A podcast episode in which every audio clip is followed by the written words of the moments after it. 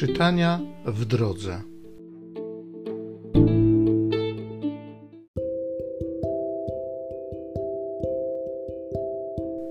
Z księgi Jozułego. Jozue zgromadził w Sychem wszystkie pokolenia Izraela.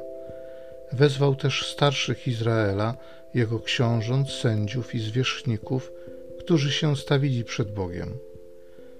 Jozue przemówił wtedy do całego narodu. Tak mówi Pan, Bóg Izraela. Po drugiej stronie rzeki mieszkali od starodawnych czasów wasi przodkowie, Terach, ojciec Abrahama i Nachora, którzy służyli cudzym bogom, lecz ja wziąłem ojca waszego Abrahama z kraju po drugiej stronie rzeki i przeprowadziłem go przez całą ziemię Kanaan i rozmnożyłem ród jego, dając mu Izaaka. Izaakowi dałem Jakuba i Ezawa. Ezawowi dałem w posiadanie górę Seir. Jakub i jego synowie wyruszyli do Egiptu. Następnie powołałem Mojżesza i Aarona i ukarałem Egipt tym wszystkim, co sprawiłem pośrodku niego, a wtedy was wyprowadziłem. Ja wyprowadziłem przodków waszych z Egiptu i przybyliście nad morze. Egipcjanie ścigali przodków waszych na rydwanach i konno, aż do Morza Czerwonego. Wołali wtedy do Pana i rozciągnął gęstą mgłę między wami i Egipcjanami, po czym sprowadził na nich morze i przykryło ich. Widzieliście własnymi oczami, co uczyniłem w Egipcie. Potem przebywaliście długi czas na pustyni. Zaprowadziłem was później do kraju Amorytów mieszkających za Jordanem. Walczyli z wami, lecz ja wydałem ich w ręce wasze. Zajęliście wtedy ich kraj, a ja wytraciłem ich przed wami. Również powstał Balak, syn Sippora, król Moabu, i walczył z Izraelem. Posłał też i wezwał Balaama, syna Beora, by wam złorzeczył.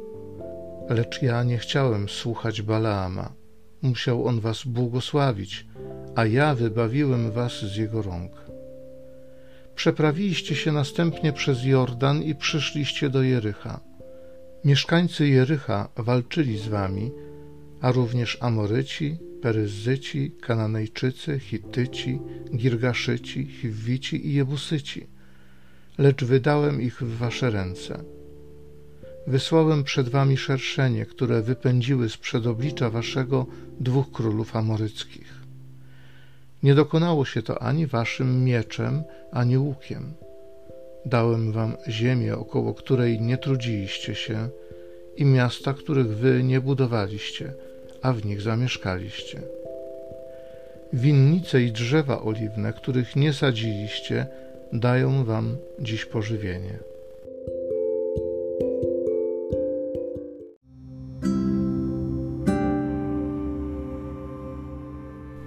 Psalmu 136 Sławmy na wieki miłosierdzie Pana.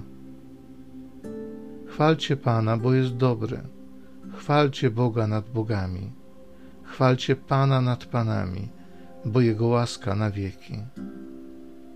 I prowadził swój lud przez pustynię. On pobił wielkich królów, on uśmiercił królów potężnych, bo Jego łaska na wieki.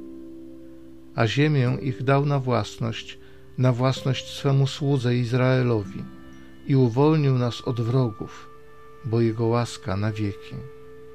Sławmy na wieki miłosierdzie Pana.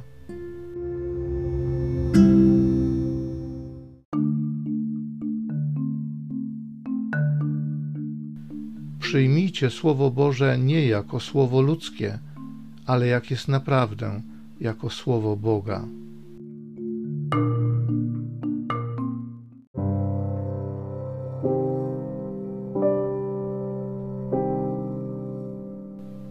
Ewangelii według świętego Mateusza. Faryzeusze przystąpili do Jezusa, chcąc go wystawić na próbę, i zadali mu pytanie: Czy wolno oddalić swoją żonę z jakiegokolwiek powodu? On odpowiedział: Czy nie czytaliście, że Stwórca od początku stworzył ich jako mężczyznę i kobietę?